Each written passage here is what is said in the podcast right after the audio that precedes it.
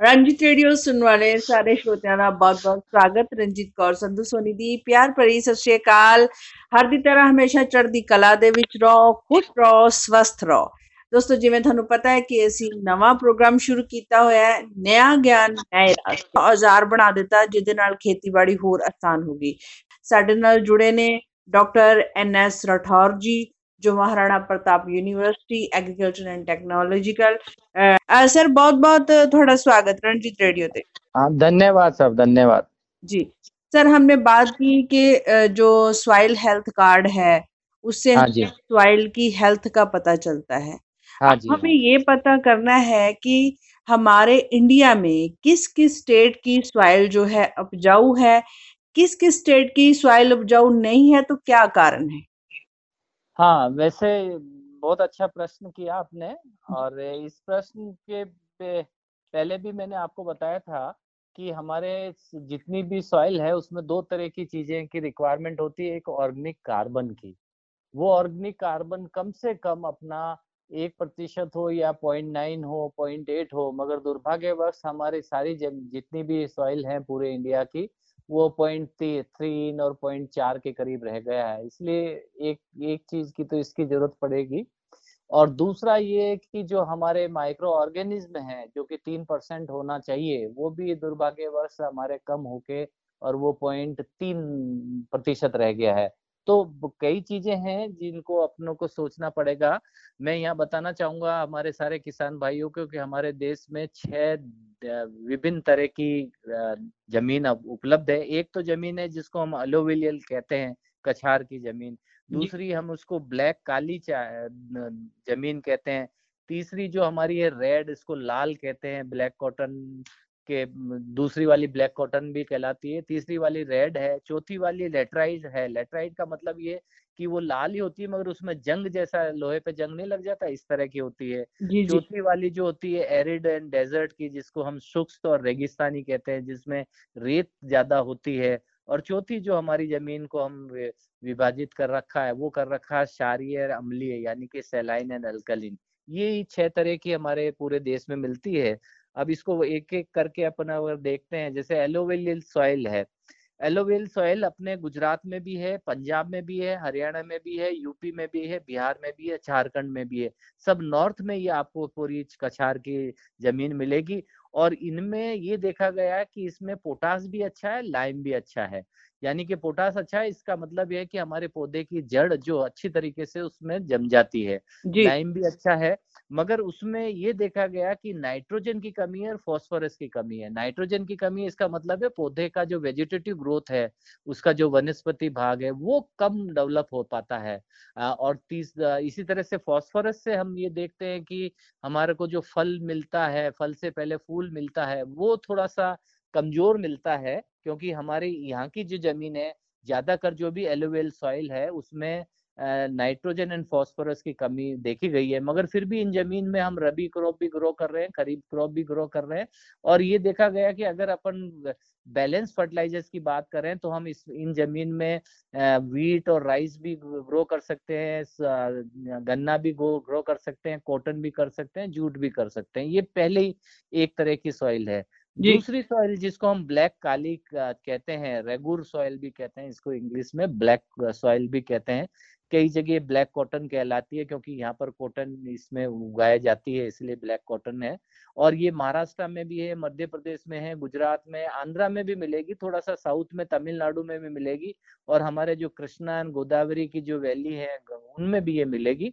इनमें देखा गया खासियत है कि इनमें लाइम भी बहुत अच्छा है और आयरन मतलब लोहा भी है इसमें मैग्नीशियम भी है एल्यूमिनियम भी है और पोटास इसमें अच्छा है आ, ये देखा गया। मगर इनमें भी दुर्भाग्यवश क्या है क्योंकि इसमें ऑर्गेनिक कार्बन की कमी होगी इसलिए फॉस्फोरस भी कम हो गया नाइट्रोजन भी कम हो गया और इस कारण से ये एक्सपेक्ट किया जाता है किसानों को कि जिनकी ज़मीन में फॉस्फोरस और नाइट्रोजन की कमी होगी है या तो वो गोबर की खाद से या बायोगैस स्लरी से या कोई फॉस्फेट जो आपका आपका जो दूसरा फॉस्फोरस रिच अगर केमिकल फर्टिलाइजर्स है या वाटर मॉलिक्यूल जो कई ऐसे हैं जल विलय वाले फर्टिलाइजर्स हैं, उनको काम में लेके, काम में लेवें और फॉस्फोरस और नाइट्रोजन बढ़ावें और ऑर्गेनिक मैटर भी बढ़ाने की कोशिश करें तो ये निश्चय ये ब्लैक कॉटन सॉइल से हमें उत्पादकता बहुत मिल सकती है।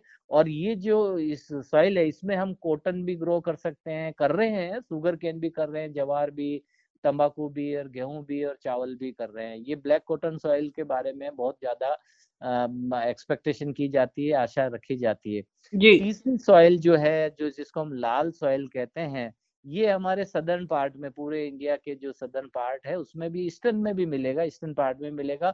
उड़ीसा है, जैसे हमारे पास छत्तीसगढ़ है, और इसी तरह से गंगा का जो प्लेन है, वहाँ पे भी ये मिलता है। इसमें ये देखा गया कि ये इनमें आयरन भी अच्छा है और पोटास भी अच्छा है, ये इसमें ऑब्ज़र्व किया गया और आयरन अच्छा होने से मेटाबॉलिज्म के रिएक्शन अच्छा होता है, यानी कि जब पौधा बनता है तो उस, उसमें जब हमारा फल उगने लगता है तो उस समय उसके जो मेटाबॉलिज्म के एक्शन होते हैं एंजाइम फॉर्मेशन है वो अच्छे होते हैं।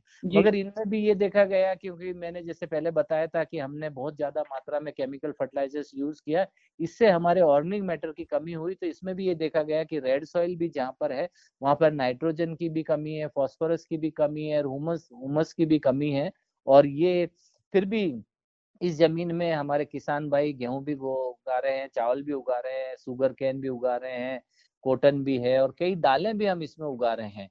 चौथी जो ज़मीन है, जिसको कि हम कहते हैं जंग जैसी लाल मिट्टी, जिसको लेटराइट कहते हैं इंग्लिश में, ये कर्नाटका में देखी गई। कर्नाटका में दुर्भाग्य ये हो गया कि इसमें ऑर्गेनिक मैटर जो है, वो बहुत कम हो गया है। कर्नाटका की ज़मीन में, केरल में भी ये दिक्कत है। तमिलनाडु, मध्य प्रदेश में भी लेटराइट ज़मीन मिलेगी, आसाम में भी मिलेगी, उड़ीसा के हिल एरिया में मिलती है। और इसमें ये देखा गया है कि यहाँ पर इसके अंदर ऑर्गेनिक मैटर की कमी है, नाइट्रोजन एंड फॉस्फोरस की भी कमी है और कैल्शियम की भी कमी देखी गई। फिर भी जो कर्नाटका में और मध्य प्रदेश से आगे वाला जो इलाका है, उसमें ये यहाँ पर इस जंग लगी लाल मिट्टी के अंदर लोग बाग केशु नट यानी कि अपना काजू भी उगा रहे हैं और कई जगह ईस्टर्न एरिया में तो जितना भी है, वहाँ पर हम ये टी एंड कॉफ़ी रबड़ की भी खेती बाड़ी कर रहे हैं इसमें, लेटराइट ज़मीन में। इसी तरह से जो हमारे राजस्थान के लिए है, कुछ नॉर्थ गुजरात भी है, थोड़ा सदर्न राजस्थान भी है, इसमें एरिड एंड डेजिट ज़मीन मिलती है, जिसके अंदर थोड़ा सोल्यूबल साल्ट तो बहुत अच्छे हैं फॉस्फेट भी इसमें अच्छा है, मगर नाइट्रोजन की कमी है हुमस की भी कमी है एरिड में वैसे भी हुमस कम रहता है रेगितलिस्तान में नाइट्रोजन की भी कमी है और ये इसमें केवल ऐसी क्रॉप ग्रो करनी चाहिए जो ड्रॉट रेसिस्टेंस हो सॉल्ट रेसिस्टेंस हो, यानी कि ड्रॉट रेसिस्टेंस का मतलब ये थी कि किसी में भी कोई इस तरह का दो तूफ़ान हो और आप अपने पास पानी की कमी हो, उस समय ऐसी क्रॉप को इसमें ग्रो करना चाहिए, जैसे आपके बाजरा है और कॉटन को भी करते हैं, कुछ ऐसी दालें भी हैं, मक्का भी हैं, इसमें हम उगा सकते हैं, जो कि arid and semi arid region में बहुत ज़्यादा ज़मीन में पाई जाती है। और अंतिम जो सॉइल है, जिसको हम क्षारीय अम्लीय कहते हैं सेलाइन एल अल्कनिन ये हमारे वेस्टर्न गुजरात में बहुत है। इसी तरह से अब सुंदरबन एरिया जो वेस्ट बंगाल का है, वहाँ पर भी बहुत है। कुछ हमारे यहाँ, पंजाब एंड हरियाणा में भी देखा गया कि अब वहाँ की ज़मीन भी बहुत सी जगह, कुछ ज़मीन तो है जिसमें पीएच सात से ज़्यादा हो गया, कुछ ज़मीन ऐसी है जो पीएच सात से कम हो गया सारी अमली ज़मीन है। जिसके अंदर देखा गया बहुत सी जगह तो ज़मीन जो है उसमें सोडियम अच्छा है, पोटेशियम भी अच्छा है, मैग्नीशियम भी अच्छा है। मगर दुर्भाग्यवश हमारे पंजाब एंड हरियाणा में नाइट्रोजन की बहुत कमी हो गई है, हमारे ऑर्गेनिक कार्बन की बहुत ज़्यादा कमी होगी है, कैल्शियम की भी कमी हो गई है। और वास्तव में देखा जाए, जितनी भी हमारी क्षारीय अम्लीय ज़मीन है, ये तो बिल्कुल भी उपयुक्त नहीं है एग्रीकल्चर के लिए। फिर भी कई किसान भाई इसमें करते हैं क्योंकि उनके पास भी इस तरह का लिमिटेशन है कि दूसरी ज़मीन उपलब्ध नहीं है। मगर ये इन ज़मीन को तो बाकायदा पूरा रीजनरेट करके और उसमें अच्छी तरह से माइक्रो ऑर्गेनिज्म को रख के और प्लस आपका साथ में ऑर्गेनिक कार्बन को बढ़ा के किया जाए तो निश्चय ये एग्रीकल्चर के लिए उपयुक्त होगी। ये एक छोटा सा वर्णन है कि हमारे देश में कितने तरह की ज़मीन उपलब्ध है और उसमें क्या क्या कमी है और किस तरीके से वर्तमान परिप्रेक्ष्य में इस पे काम किया जा रहा और कैसे हमारे किसान भाई आगे भी इसमें काम कर सकते हैं। जी डॉक्टर साहब कश्मीर की ज़मीन की बात करें तो वो किस तरह की? हाँ कश्मीर की ज़मीन में भी बेसिकली क्या है कि वो ठंडा इलाका है। और वहाँ पर क्या है कि ये देखा गया है कि ऑर्गेनिक कार्बन की तो कमी हो गई है वहाँ पर भी, क्योंकि ये जो ज़मीन का फॉर्मेशन होता है, ये हमारे जो रॉक्स होती हैं, चट्टाने होती है, चट्टाने के, उनके उनके रिएक्शन से वेदर के जो रिएक्शन होती है इन चट्टानों में, और जो जलवायु का फ़र्क पड़ता है वेजिटेशन का फ़र्क पड़ता है, इस कारण से ज़मीन बनती रहती है। वहाँ पर जलवायु का जो देखा गया टेम्परेचर बहुत माइनस में चला जाता है। इस कारण से भी उनकी जो उर्वरता शक्ति है, वो कुछ हद तक कम, खत्म हो गई है। और इसलिए ये ज़रूरी है कि उनमें भी जो कुछ पोषक तत्व डाले जाएँ, जिससे कि उसका तीनों जो मैक्रो न्यूट्रिएंट्स है एनपीके उसको भी सुदृढ़ करने की ज़रूरत है। और कुछ कुछ जगह कश्मीर में ये देखा गया है कि जहाँ पर एक्सेसिव फर्टिलाइजेशन किया गया है, वहाँ पर कुछ जो मैक्रो माइक्रो एलिमेंट है उनकी भी कमी पाई गई है। तो ज़रूरी है कि हमें सॉयल टेस्टिंग करानी चाहिए और इसीलिए ये जो सॉयल हेल्थ कार्ड का जो इंट्रोड्यूस किया गवर्नमेंट ऑफ़ इंडिया ने, उसका एक बहुत बड़ा महत्व है, जिसको किसान भाई कई जने बड़े सिंपल लेते हैं वो सोचते हैं कि इससे क्या फ़र्क पड़ता है। मगर आपको अपनी ज़मीन की पीरियोडिकली हर छह महीने में आपको अपनी ज़मीन का अपडेशन कराना चाहिए। ये पता करना चाहिए कि इस क्रॉप के बाद हमारी ज़मीन की क्या हालत होगी है और उसी के हिसाब से हमें आगे बढ़ना चाहिए। अच्छा डॉक्टर साहब एक बड़ी ही अहम बात ये है जो लैंड लॉक्ड स्टेट है जहाँ पे नदी हाँ। नहीं है कुछ भी नहीं है जहाँ पे किसान चिट्ठियाँ लिख के अपनी हाँ। समस्याएँ जो है हमें बता सकते हैं। हाँ आप चाहें तो हमारे विश्वविद्यालय का जो डायरेक्टर रिसर्च है उनके पास भेज। दें director research doctor S K Sharma और Maharana Pratap university of agriculture and technology Udaipur Rajasthan. मैं उनको कह दूँगा कि इस तरह के जितने भी पत्र आते हैं उनका हम जवाब टॉप प्रायोरिटी पे दे देंगे। जी। दोस्तों इस प्रोग्राम को बनाने का जो उद्देश्य हमारा यही है कि जो अन्नदाता है हम कहते हैं कि अन्नदाता की जो हालात है बहुत बुरे हैं उनकी फ़सल का भाव नहीं मिल रहा उनकी फ़सल अच्छी नहीं हो रही तो हमारा जो प्रयोजन यही है कि हम उनको सही सही ज्ञान दे सके। इसीलिए इस प्रोग्राम का नाम भी नया ज्ञान नए रास्ते रखा है। सो राठौर साहब आपका बहुत बहुत धन्यवाद। जाना कहीं नहीं दोस्तों। अभी लेकर हो रहे हैं अगला सेगमेंट धन्यवाद जी। धन्यवाद धन्यवाद। रंजीत रेडियो सुनने वाले सारे एक बार फिर तो बहुत बहुत अभिनंदन। दोस्तों जैसे कि आप जानते हैं कि हम और ऐसी ही अचीवमेंट की है जगदीश पारिक जी ने जिनको पद्मश्री भी मिला है। उन्होंने गोभी की खेती की और बहुत बड़े साइज़ की गोभी को उन्होंने पैदा किया है। सबसे पहले उनका बहुत बहुत अभिनंदन करते हैं। बहुत बहुत अभिनंदन सर। नमस्कार जी। सर अभी मैंने जैसे कहा कि आपने आपको पद्मश्री मिला है आपने गोभी की खेती की है। तो सबसे पहले मुझे ये बात पे चर्च है कि राजस्थान में पानी की बहुत ज़्यादा कमी है। तो जब आप खेती करते हो तो इस चीज़ को किस तरह लेते हो? जी राजस्थान में हकीकत में ये है कि पीने के लिए पानी नहीं है। और जिस क्षेत्र में मैं रह रहा हूँ वो है राजस्थान का सीकर जिला। हमारे यहाँ जो पानी आता है वो टैंकरों से पानी आता है। लेकिन मैं वाटर रिचार्ज करके खेती कर रहा हूँ। कहने का मतलब ये है कि बरसात का पानी जो मेरा बह करके मेरे गाँव के ऊपर का खेतों का ये सब पानी गंदा पानी नाले का नहीं बरसाती पानी वो साबी नदी में जाता है और वो मेरे फार्म के पास से होकर गुजरता है जो करीब पंद्रह फीट की चौड़ाई और तीन साढ़े तीन फीट की ऊंचाई तक वो पानी बह करके जाता है। मैं उस पानी को मिट्टी के कट्टे लगा करके मेरे कुएँ के जो जाव है जो मेरी दो हेक्टेयर ज़मीन है उस ज़मीन में करीब एक एक डेढ़ डेढ़ मीटर तक भर देता हूँ। और वो करीब चार पाँच बार बरसात में जितनी बरसात में वो पानी बह करके जाता है बहते हुए पानी को रोक करके और ज़मीन में डालता हूँ। उससे जो वाटर रिचार्ज होता है उस रिचार्ज से मैं साढ़े सात एच की मोटर विद्युत मोटर और पाँच एचपी की सौर ऊर्जा की, ये दोनों मोटरें कोई पर लगी हुई है और दोनों से खेती करता हूँ और इसमें मिनिमम 101 फीट नीचे, जबकि 1100 फीट नीचे पानी है, लेकिन 101 फीट नीचे 30 फीट का बराव है। और उस भराव में से मैं खेती करता रहता हूँ और सात फीट से नीचे पानी नहीं टूटता है। बाकी का तो टूट जाता है। बाईस से तेईस फुट तक तो बाकी टूटता नहीं है। उससे आराम से मैं एक साल तक खेती करता हूँ। जी। अच्छा जगदीश जी, आपने जो खेती करी है उसमें आपको पद्मश्री की प्राप्ति हुई है। तो जैसे पहले ही बात हो चुकी है कि राजस्थान में पानी की बहुत ज़्यादा कमी है, आपने इस चैलेंज को एक्सेप्ट किया। तो ये इस तरह की खेती, अलग से खेती करने का जो मन में कहाँ से आया कि हाँ मैं कुछ खेती में कुछ अचीव करूँ कुछ ऐसा करूँ? कहाँ से आया मन में ये? ये देखो मैं ये खेती है मेरी पैतृक है। और बुज़ुर्गों से खेती करते आ रहे थे। मैं बचपन से जब स्कूल नहीं गया तब से उनके साथ खेती करता और दस बजे पहले सब्ज़ी बेचता और दस पाँच बजे से लेकर के सुबह शाम को साढ़े सात सात बजे तक सब्ज़ी तैयार करके रख देता। उसको सुबह बेच करके फिर स्कूल जाता। जी। तो ये ऐसा करता रहा मैं उन्नीस सौ सत्तावन से। और सत्तावन से सत्तर तक करता रहा मैं पढ़ता रहा करता रहा। इसके बाद मैं सर्विस लग गया।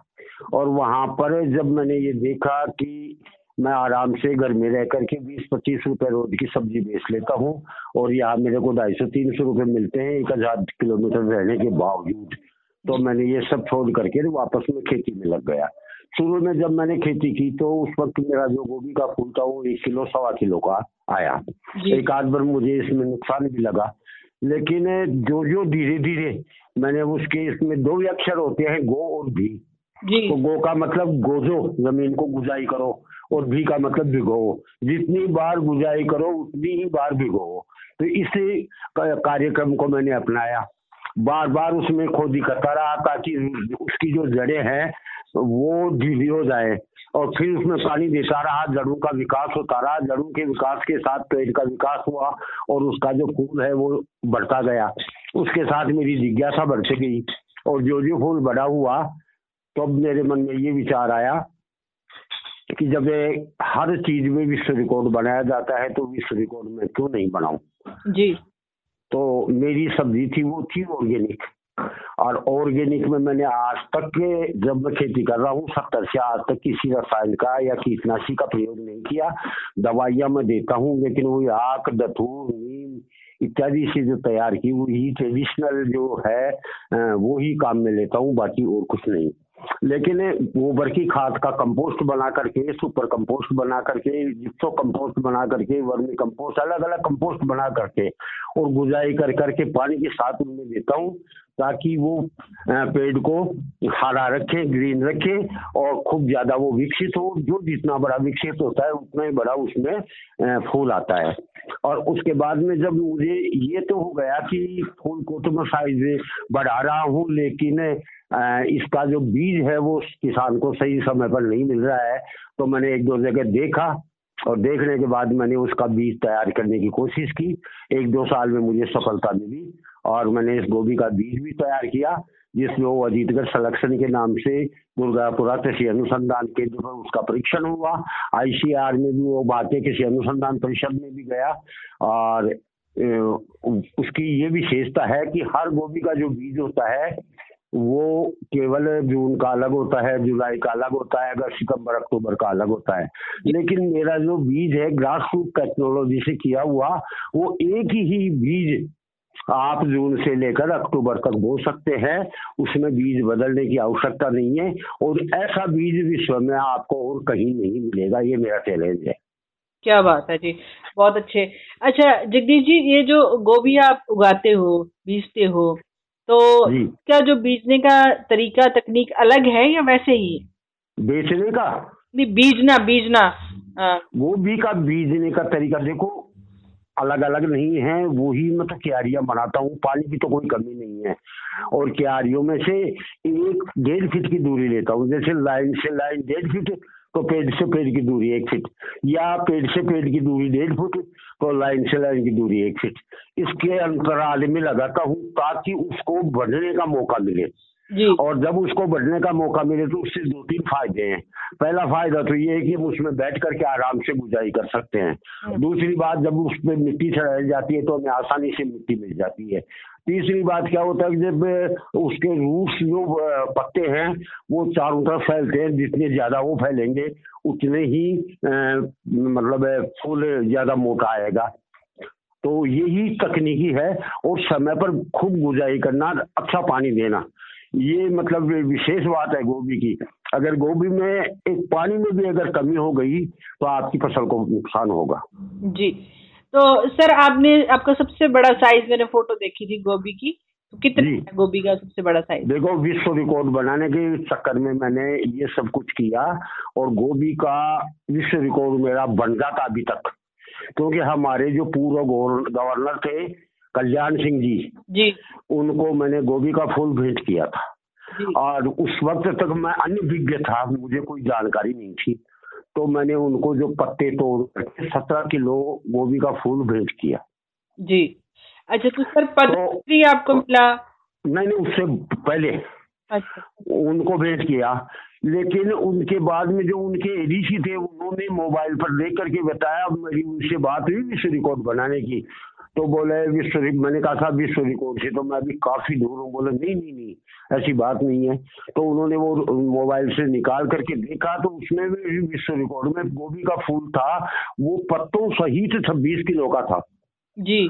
तो मैंने पत्ते तोड़ दिए लेकिन उन्होंने वो पत्ते टूटे हुए वही इकट्ठे थे तो उनको तुलाया तो वज़न उसका सत्ताईस किलो से ऊपर चला गया लेकिन पत्ते तोड़ दिए और मैं किसी को दिखा भी नहीं सकता।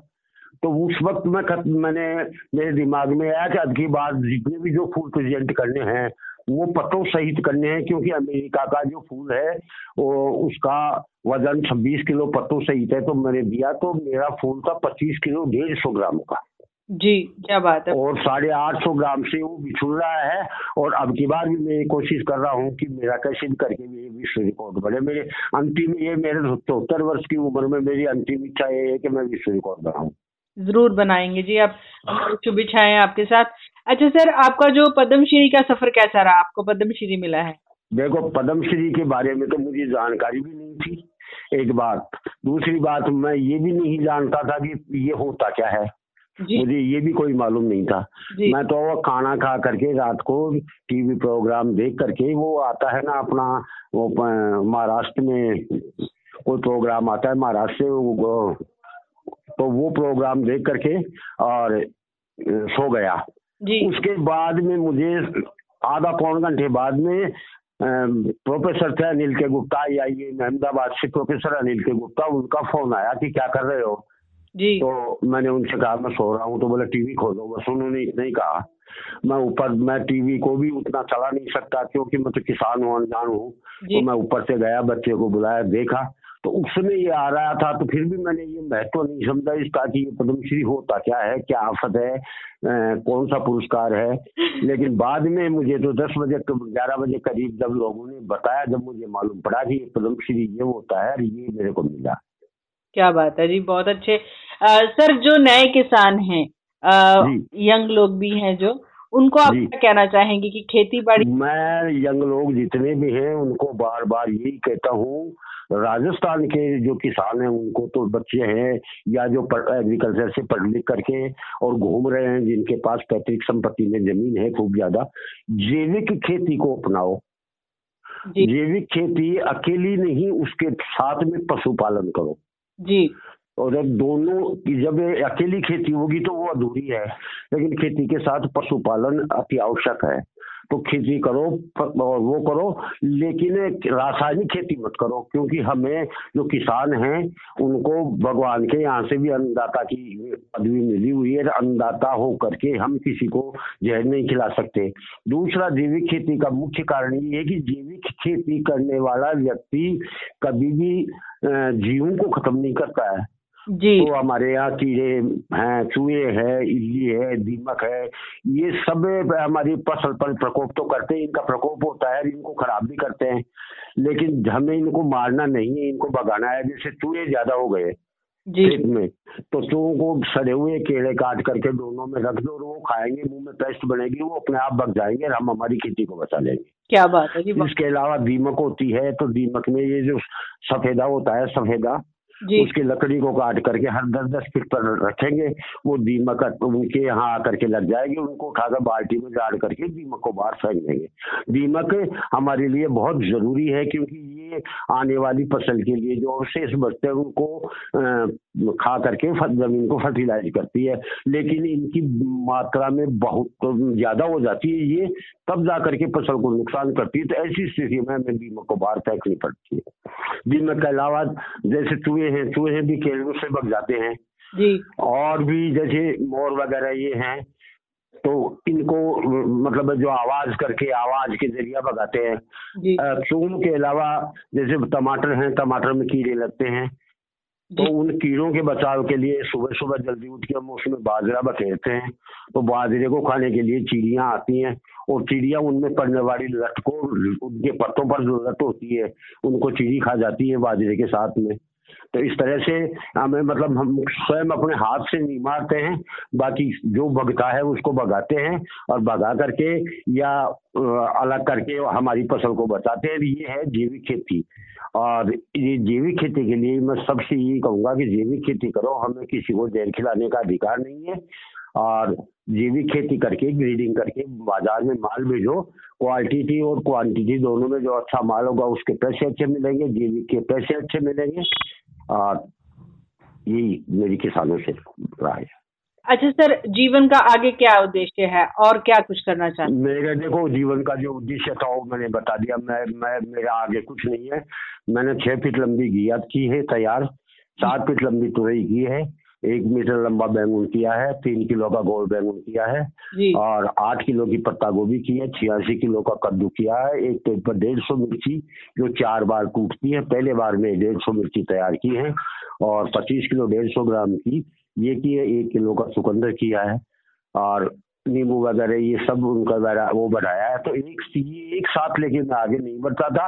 अगर मेरा गोभी का पूरा विश्व रिकॉर्ड ये बन जाए तो मैं इन जो पीछे मैंने जो चीज़ें छोड़ी हैं, इनको बढ़ा बढ़ा करके, और मैं सबका इनका विश्व रिकॉर्ड बनाना चाहता हूँ। क्या बात है जी, बहुत ही अच्छे हमारी शुभेच्छाएँ। रंजीत रेडियो की आपके साथ है। दोस्तों, इस कार्यक्रम में नया ज्ञान, नए रास्ते। इसमें हम एग्रीकल्चर साइंटिस्ट को जोड़ते हैं और साथ में ही जिन्होंने कुछ अचीव किया है किसानों ने, उनको जोड़ते हैं। अगले कार्यक्रम में फिर किसी एक नई चीज़ के साथ, आपके साथ उपस्थित होंगे। तब तक के लिए आगे दीजिए। नमस्कार जी। नमस्कार।